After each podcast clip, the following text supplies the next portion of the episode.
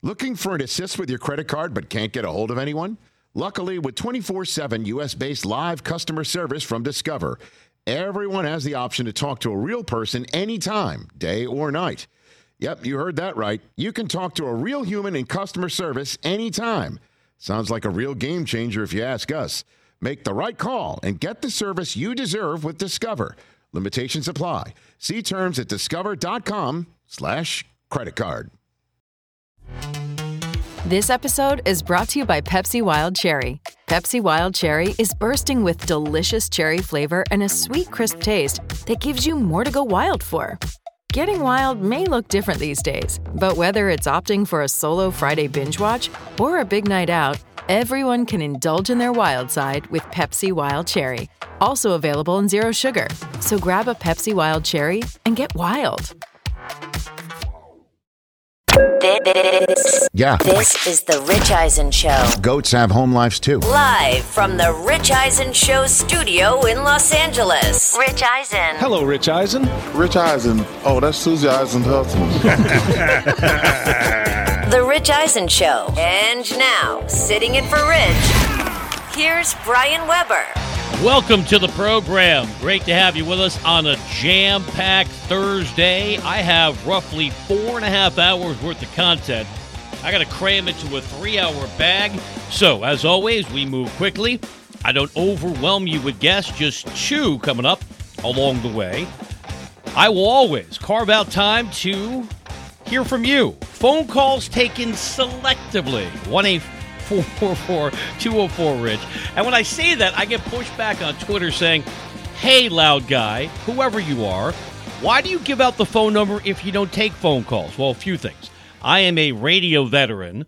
I am older than my energetic disposition would suggest. So, when you're raised in the radio business, my man, you got to hammer that phone number. Traffic and weather together. 1 844 204 Rich. 1 844 204 7424. We do have functioning phone lines. The question is do you have something intelligent to say? Can you get past our call screener? So it's not up to me if you get on the air. So please don't take it personally. And then, more to the point, because this is a monumental opportunity on a platform that is so expansive that Rich has built, and I respect Rich, the show, his brand so much.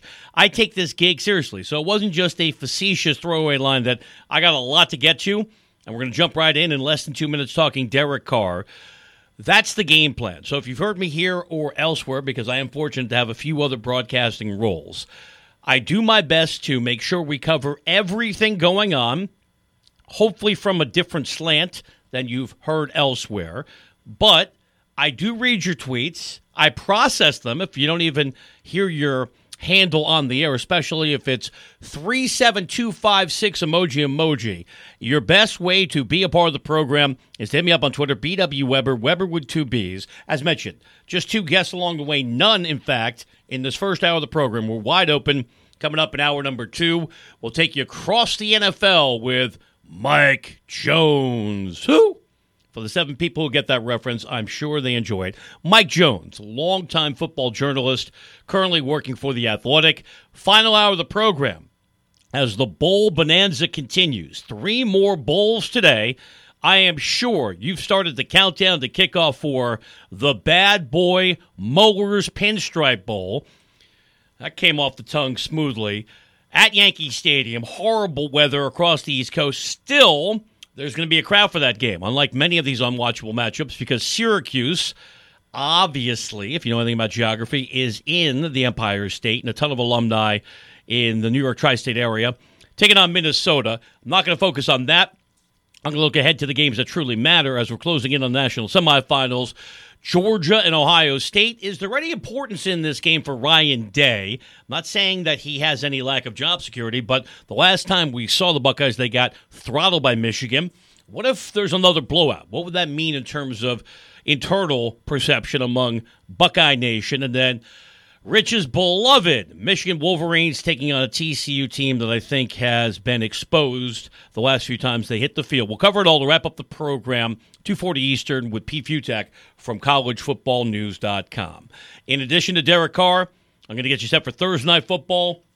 Somehow, this is going to be more unwatchable. That's a word I keep meandering back to. This is going to be a challenge beyond the fact that it is professional football when we watch but Thursday Night Football has felt like old school Jags versus Bengals a decade ago when I worked on NFL Network, and that was the only property we had that people cared about other than what Rich does with the fellows every Sunday.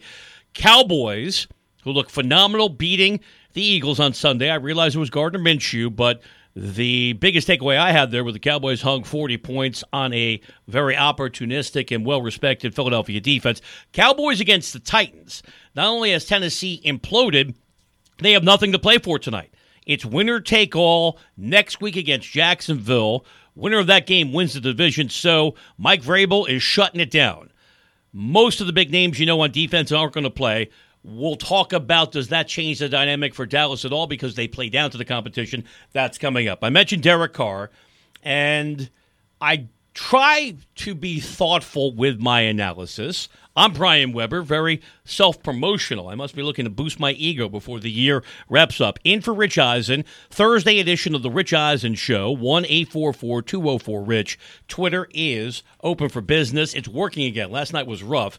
BW Webber, Webber with two B's. I was thinking, other than all the well documented issues that Twitter is dealing with, maybe the infrastructure the pipes, because remember, the internet is a series of tubes, just could not handle the demand of all the tweets that were flowing in response to the Liberty Bowl.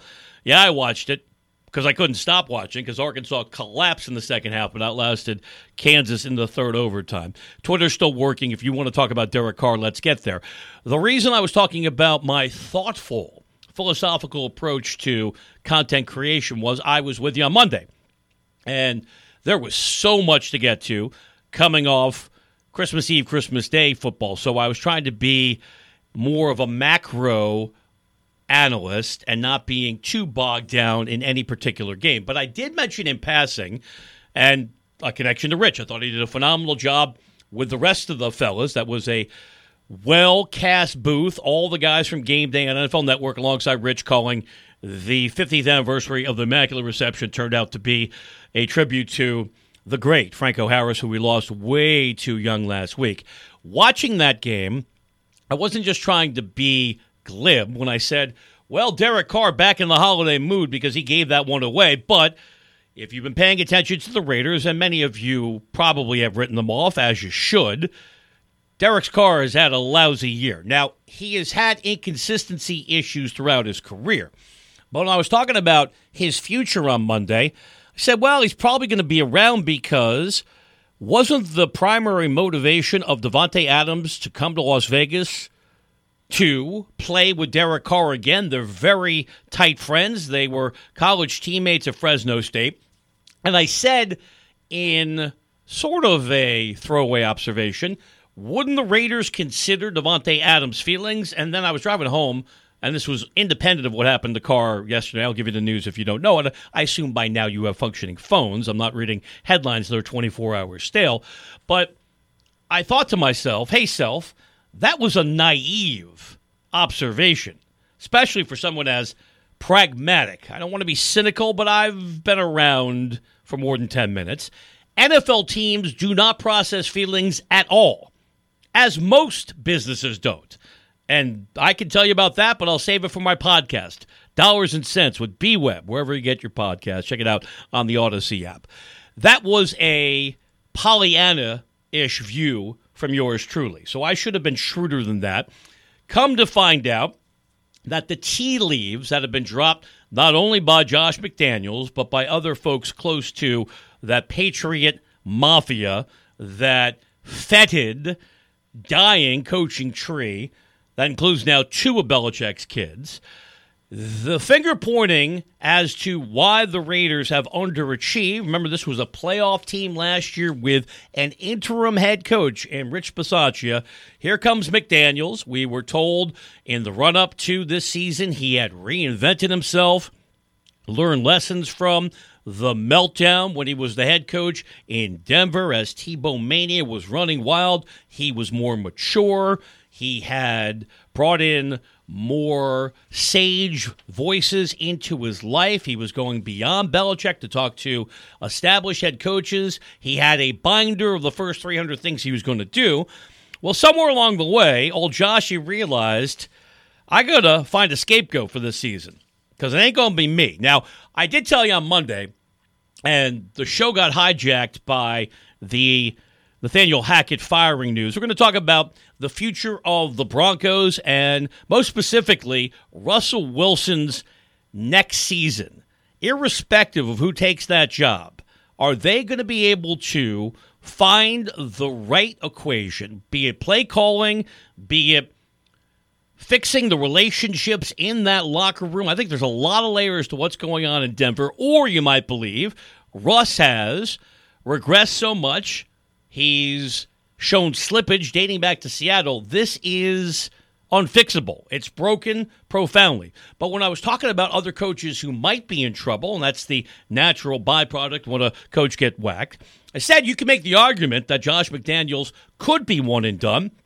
But it's not going to happen because Mark Davis, the owner of the Raiders, is cash poor. Now, no need for a bake sale or a GoFundMe. He's in a very different tax bracket than you and I, I presume, although I know Rich has a high end audience, a lot of billionaires on their yachts listening. Mark Davis's sole source of income is the team, like the Spanos family. And the Chargers are going to the playoffs for the first time since 2018. That means you're stuck, Charger fan, singular, with Brandon Staley for the foreseeable future. Mark Davis is on the hook for whatever contractually he still owes Jon Gruden.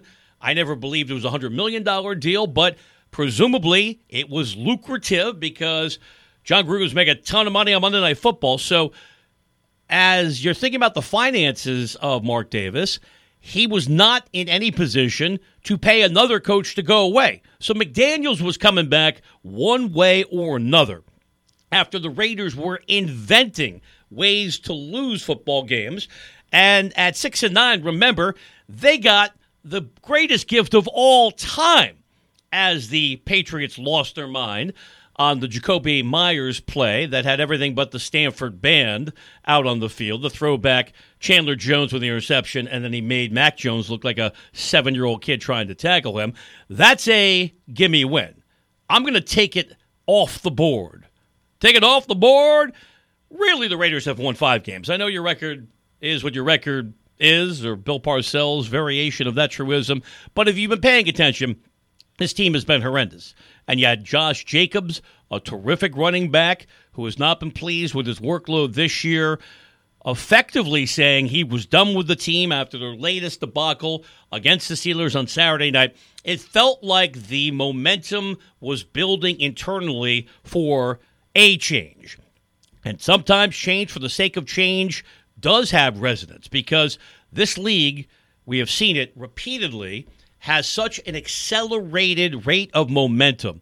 When things start drifting in the wrong direction, if you are a manager on any level, wherever you are in the organization, you got to do something.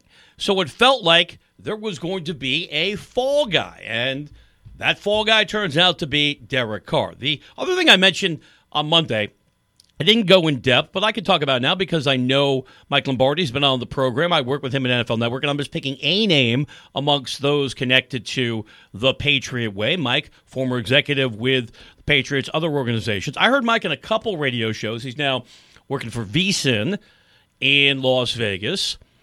He said over the last month on a few different shows when somebody was asking, probably a fill in hack like me, hey, how much job security does Josh McDaniels really have?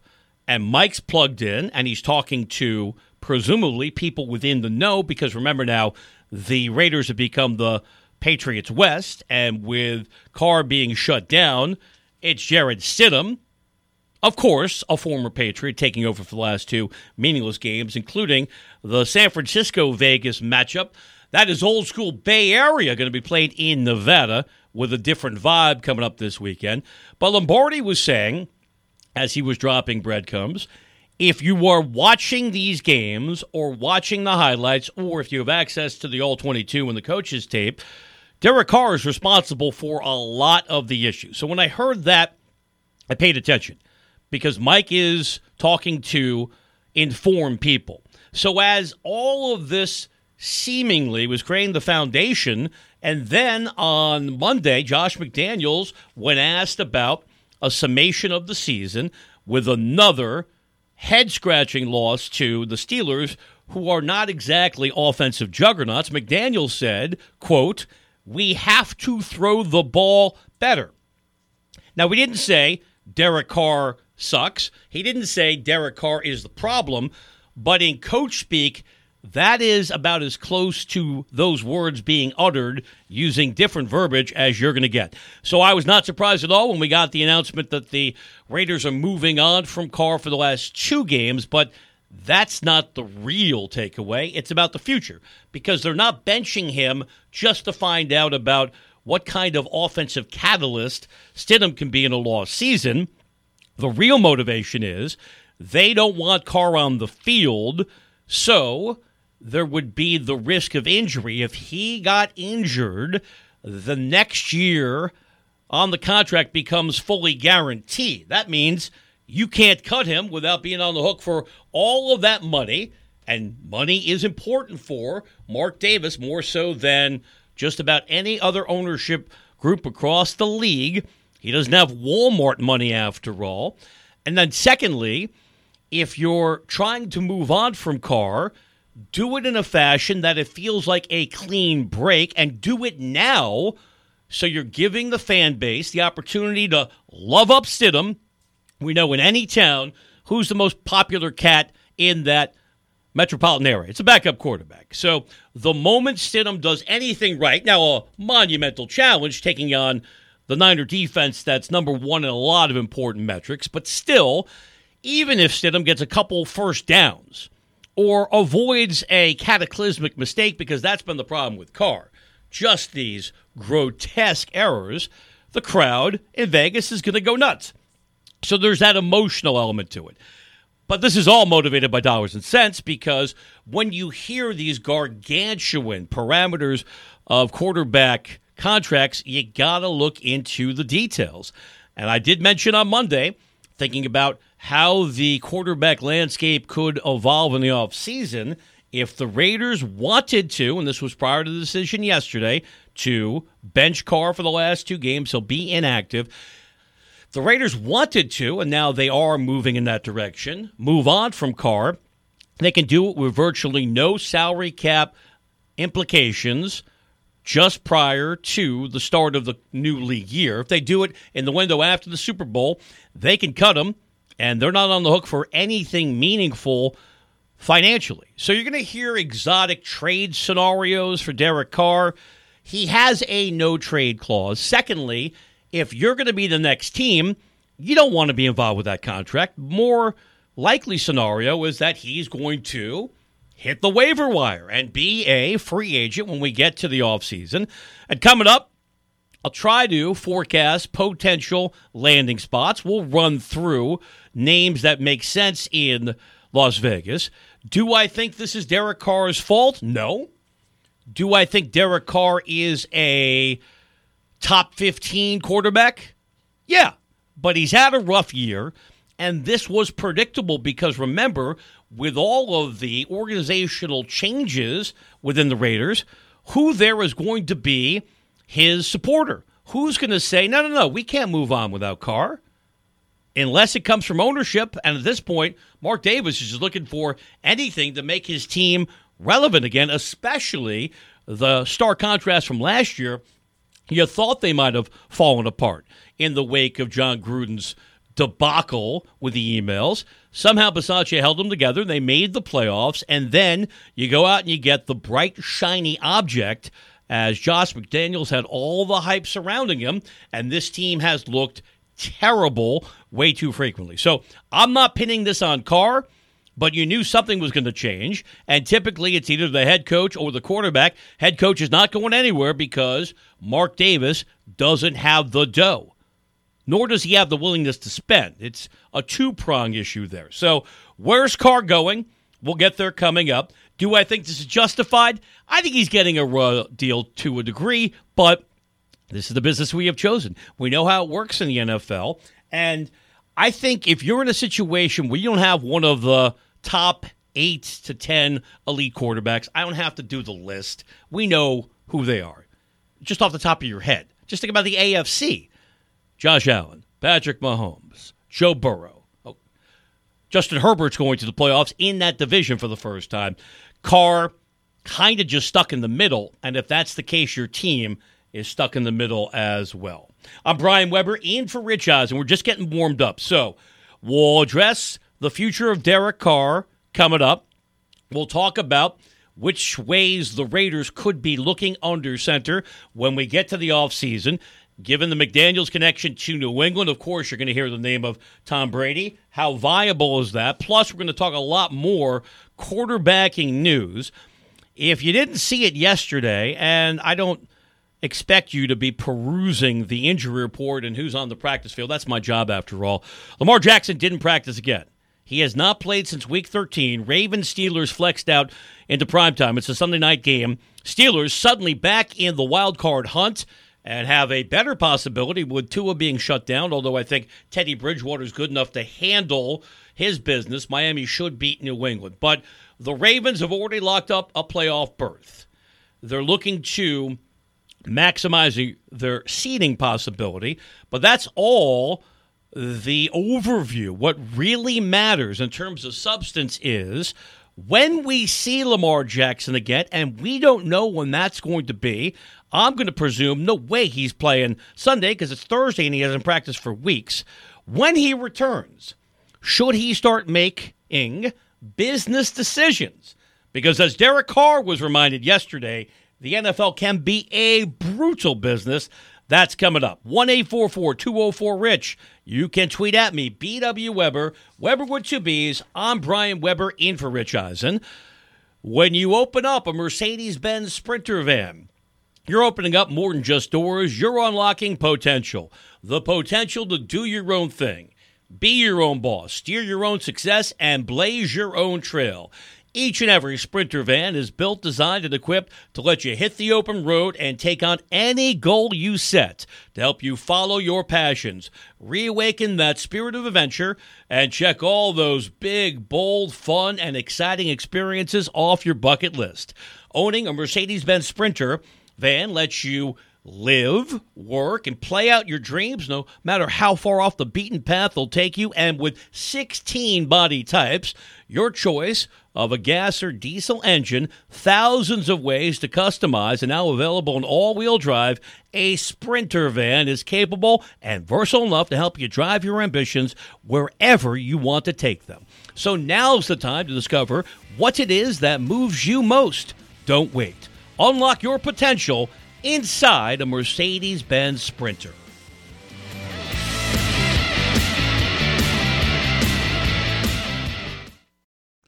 Looking for an assist with your credit card but can't get a hold of anyone? Luckily, with 24 7 US based live customer service from Discover, everyone has the option to talk to a real person anytime, day or night. Yep, you heard that right. You can talk to a real human in customer service anytime. Sounds like a real game changer if you ask us. Make the right call and get the service you deserve with Discover. Limitations apply. See terms at discover.com slash credit card. Just Capital is a nonprofit that tracks which companies are a force for good. Companies like Bank of America, which just earned the Just Capital seal. Bank of America is ranked number one for ongoing commitment to their workers with initiatives like Sharing Success, which awarded 97% of their teammates additional compensation, nearly all in stock. This is the program's seventh consecutive year, awarding more than $4.8 billion in total. Visit justcapital.com to learn how a just business is a better business. Furnished by Just Capital.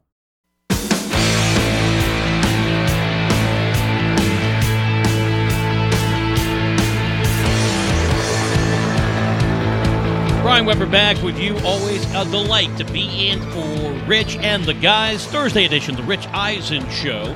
You can have your voice heard at 1 844 204 Rich, 1 844 204 7424.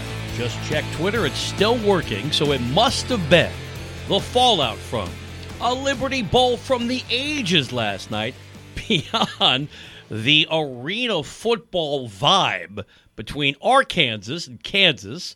Razorbacks made that game way too interesting, but it was a good watch. 55 53, Arkansas in triple overtime. My other favorite part of the Liberty Bowl is it's an antiquated facility. I'm being nice. It's an old dump that they've put a few more bucks in. The camera sight lines are hideous. So anytime there was a big play, I hope you're watching. If not, that's what I'm here for the dudes right in front of the game camera, the main camera, would get up to cheer, and our view at home was obscured. But it felt like old time wrestling. I was waiting for Gorilla Monsoon to come out and do his thing. In 15 minutes, we're going to focus on the Denver Broncos.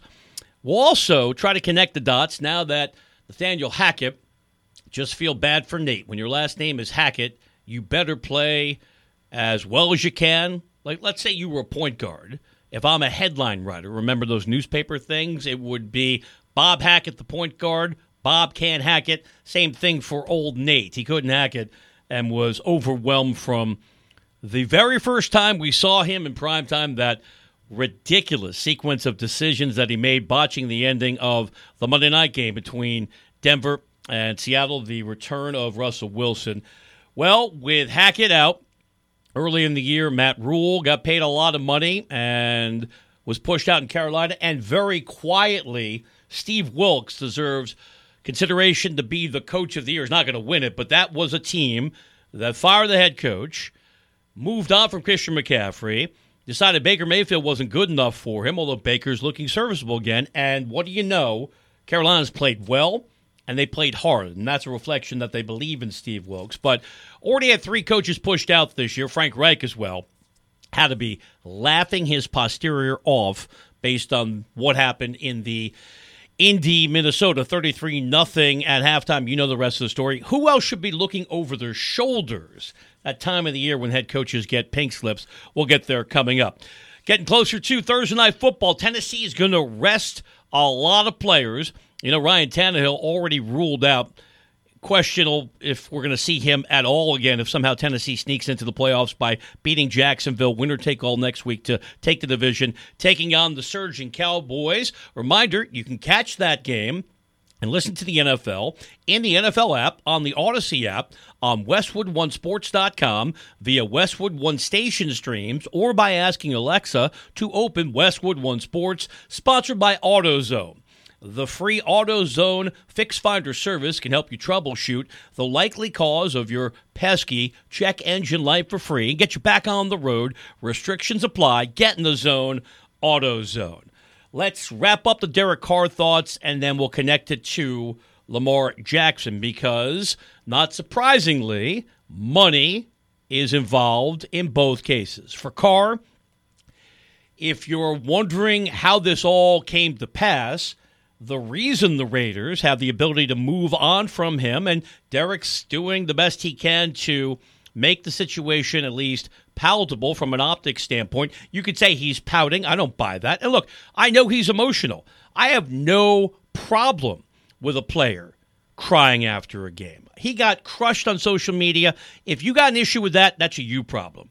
And look in the mirror and wonder why you're so angry you have no conception, unless you're around these guys, and I'm not pretending to be Vince Lombardi, but having covered professional sports now for 31 years, you have no idea the level of investment on so many different levels that professional athletes put in. So if I see somebody that raw emotionally, I'm not going to criticize somebody for that. I'm going to applaud them for their humanity and it's a reminder of just how much these games mean to them. It's not just about the money, it's about the competition and the connection with their teammates.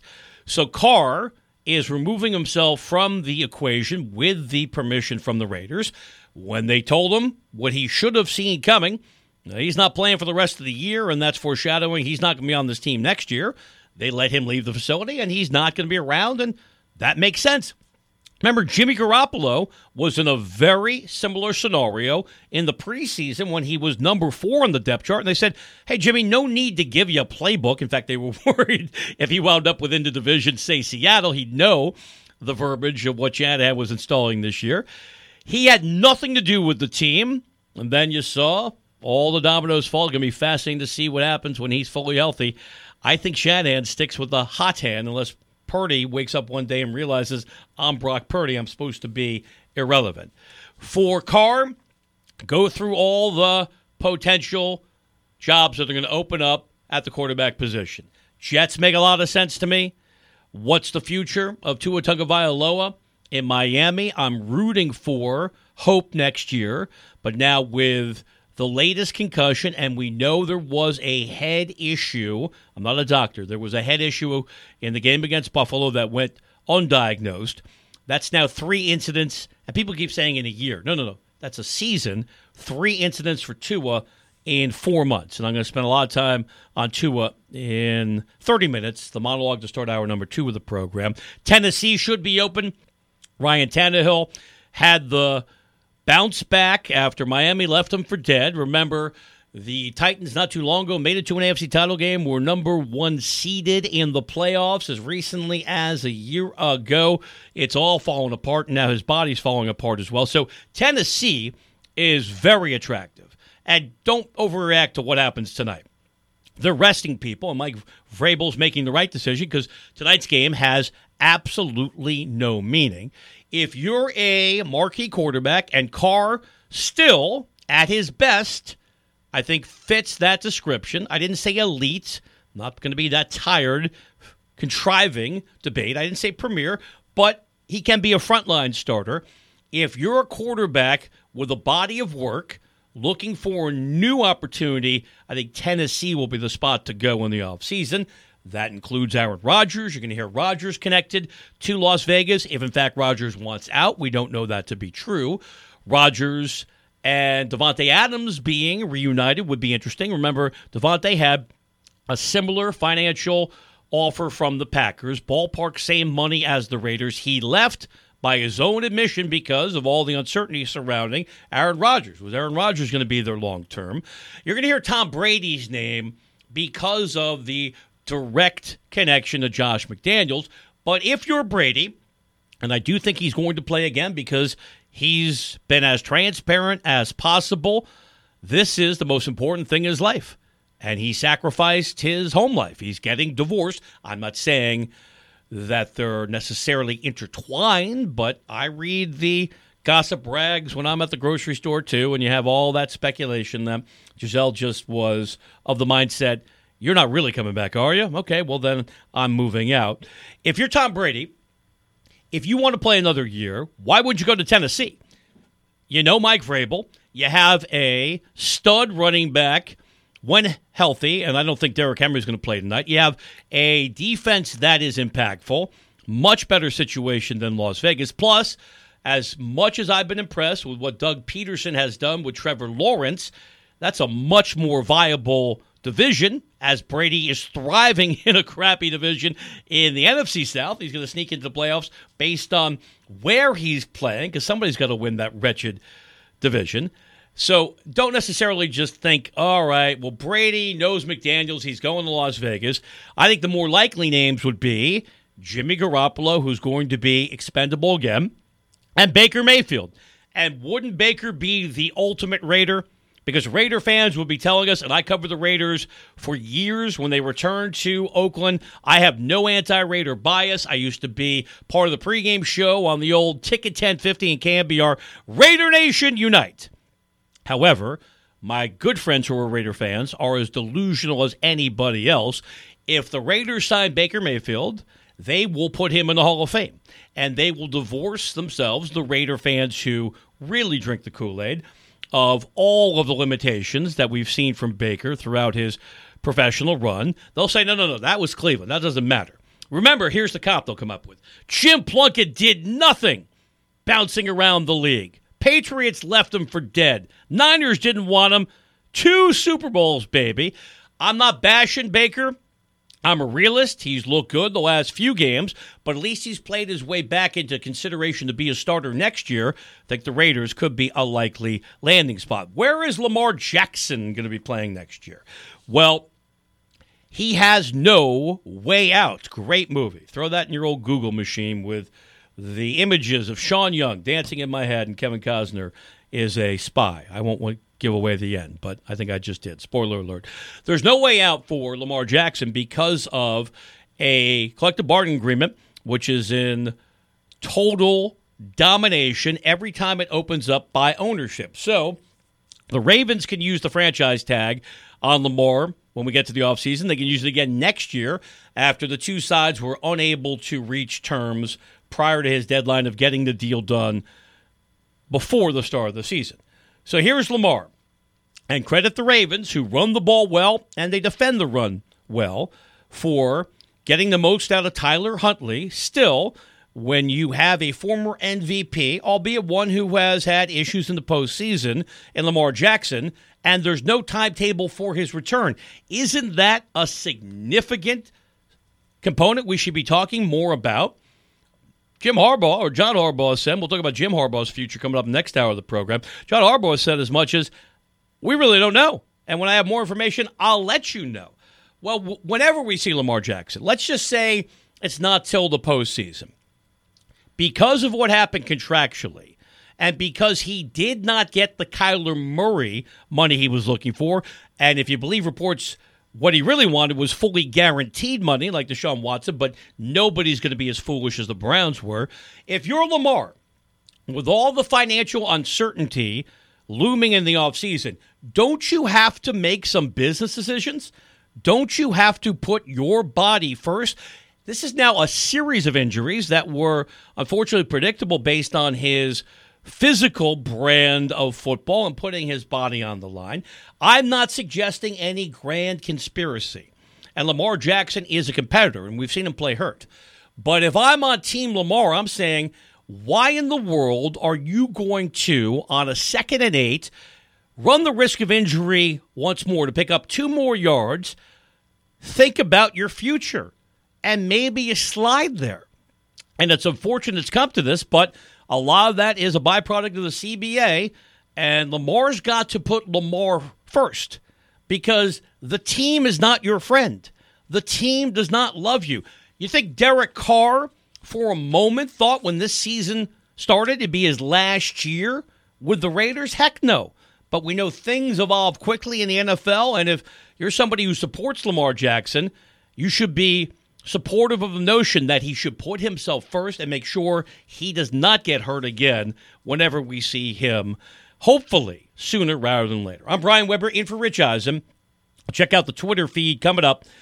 BW Webber, Webber with two B's, 1 204 Rich number to call. Straight ahead, more quarterback conversation to wrap up the first hour of the program. Whoever the next head coach of the Broncos may be, can they jumpstart Russell Wilson's career? That's on the way. Always an honor to be in for Rich. I'm Brian Webber. It's The Rich Eisen Show.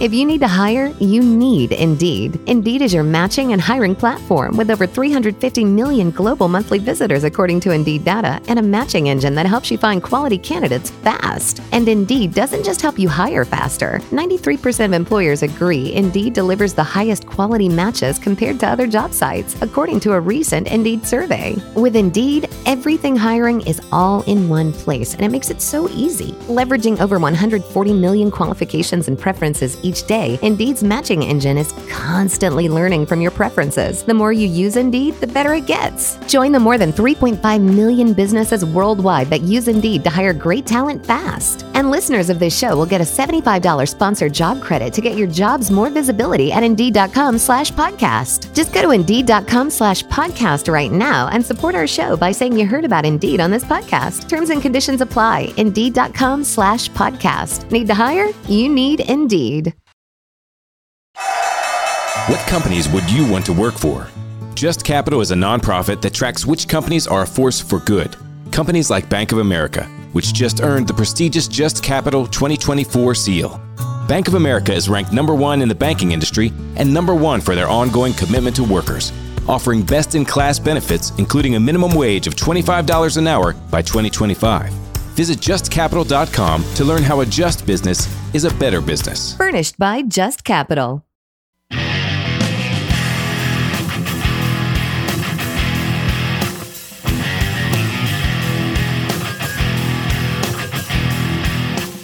We roll on. It's the Rich Eisen Show. I'm Brian Webber, in for Rich and the guys. 1 204 Rich. 1 204 7424. Rich back on Monday.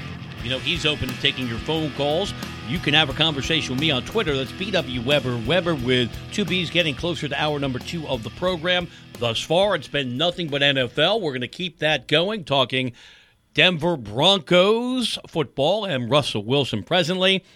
We'll start hour number two of the show trying to get a handle on the future of Tua Tagovailoa, and then we will incorporate our first guest coming up at 1:20 Eastern Time, taking you around the NFL with Mike Jones, national football writer for the Athletic. I will address some NBA coming up, and I can let you know there's another wrinkle involving tonight's Thursday night matchup. Details coming up.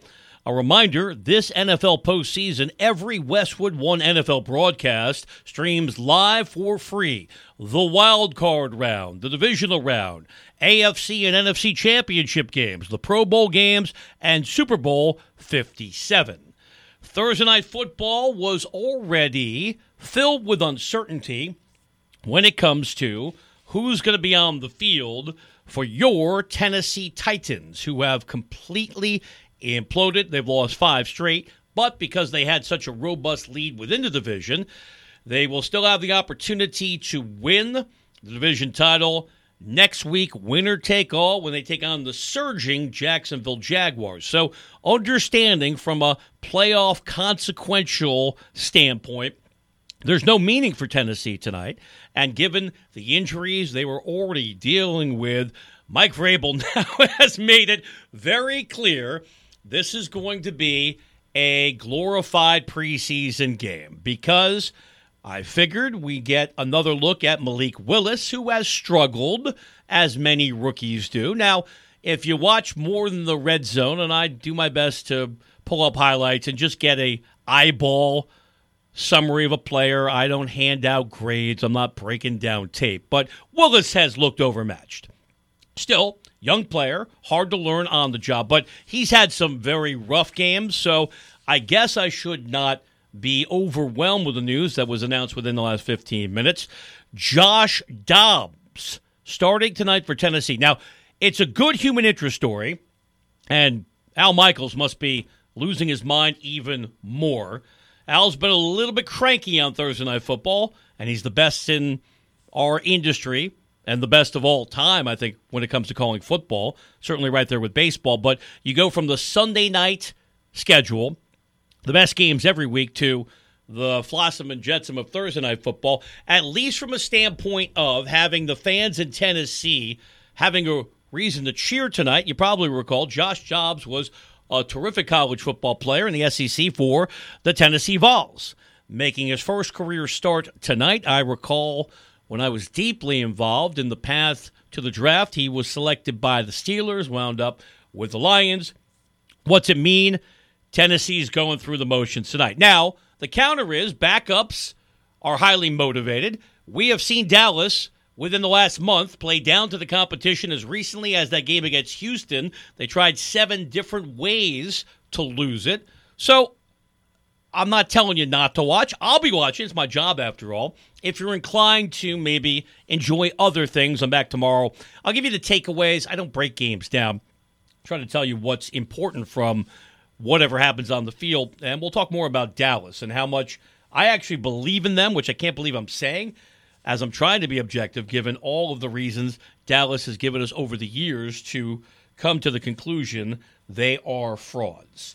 Been a horrible year for the Denver Broncos and a real departure from their proud history.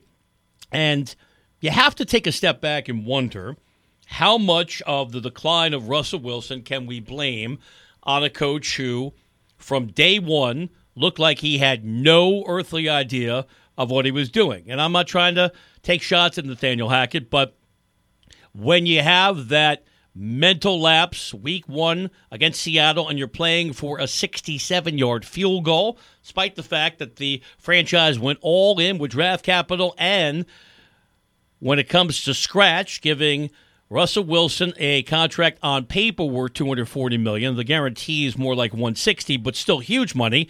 Why don't you use him, especially in his homecoming back to Seattle? Try to have him make a play. Instead, you're settling for a 67 yard field goal, and things hit rock bottom last week against the Rams with Baker Mayfield scoring half a hundred. The sideline verbal altercation, the fight with Randy Gregory post game, it was time for Hackett to go. So, here is the real question based on whomever takes that job. And if you follow all the NFL insiders that come to mind, Ian Rapoport, Adam Schefter, Jay Glazer, there is a degree of speculation, unless Sean Payton is just negotiating through the press, that he doesn't want that job in Denver because he views it as no win because he thinks at this stage, although he's only 34 years old, Russell Wilson may not be fixable. And that's really the entire thrust of what's going to happen for the Broncos moving forward. Now, a legitimate head coach can solidify that locker room because clearly there are major divisions going on within the roster in Denver. Part of that comes down to the veterans looking at Hackett saying, This guy is my boss? Not going to happen. I'll see you later. All right, Coach Hackett, be good. So you have to have a grown up in the room. Is that Dan Quinn? Is that Jim Harbaugh? And I'm going to spend a lot of time talking about Harbaugh's future both today and tomorrow because I don't think it was a coincidence that he had the interview with the Vikings last year on the record. Officially, we knew it occurred, even though Michigan finally made it to the playoffs and they're back this year, getting set to take on TCU on Saturday. Whoever it is, can you coach up Russell Wilson? And I'm not sure. And sometimes you do have to trust your eyes because we saw this from Russ at the end of his run in Seattle. Go back to the COVID season, first half 2020. Remember, we were talking about Russ finally winning the MVP. He got hurt, never looked the same. Last year was riddled with inconsistency, and this year has been a disaster. So we can go through all the names, and it's a fun time of the year to kick around who might be going where. I have empathy for everyone who might be fired, but it's the cycle within that profession. But whomever it is, and Payton makes a lot of sense based on Russell's own perception that Drew Brees was his favorite player growing up because they're both not tall. I'll go with diminutive. Well, is anything really going to change? Because unlike Drew Brees, Russ is not a prototypical drop back quarterback. He's at his best on the move. He doesn't move that well anymore. He got old in a hurry. Now, if you're a Russ fan, the pushback would be, hey, Phil and Hack, whoever you are, did you look at that offensive line? What's he supposed to do? I get it. I'm not saying his career is over. I'm saying I think it's a bigger, more of an ask, a fixer upper project that is larger than a lot of casual fans think. I think Russell Wilson has turned the corner, and I'm not saying he's on the 16th or 17th hole, but he's certainly on the back nine. One hour down, a lot more to get to. We'll talk Thursday night football from the Dallas point of view and the future of Tua in Miami. We'll check in with Mike Jones from The Athletic. Your voice can be heard 1 844 204 Rich. I will check the Twitter account presently. That's BW Webber, Webber with two B's. Another hour of the program's on the way. I'm Brian Webber, always having a good time, sitting in for Rich on The Rich Eisen Show.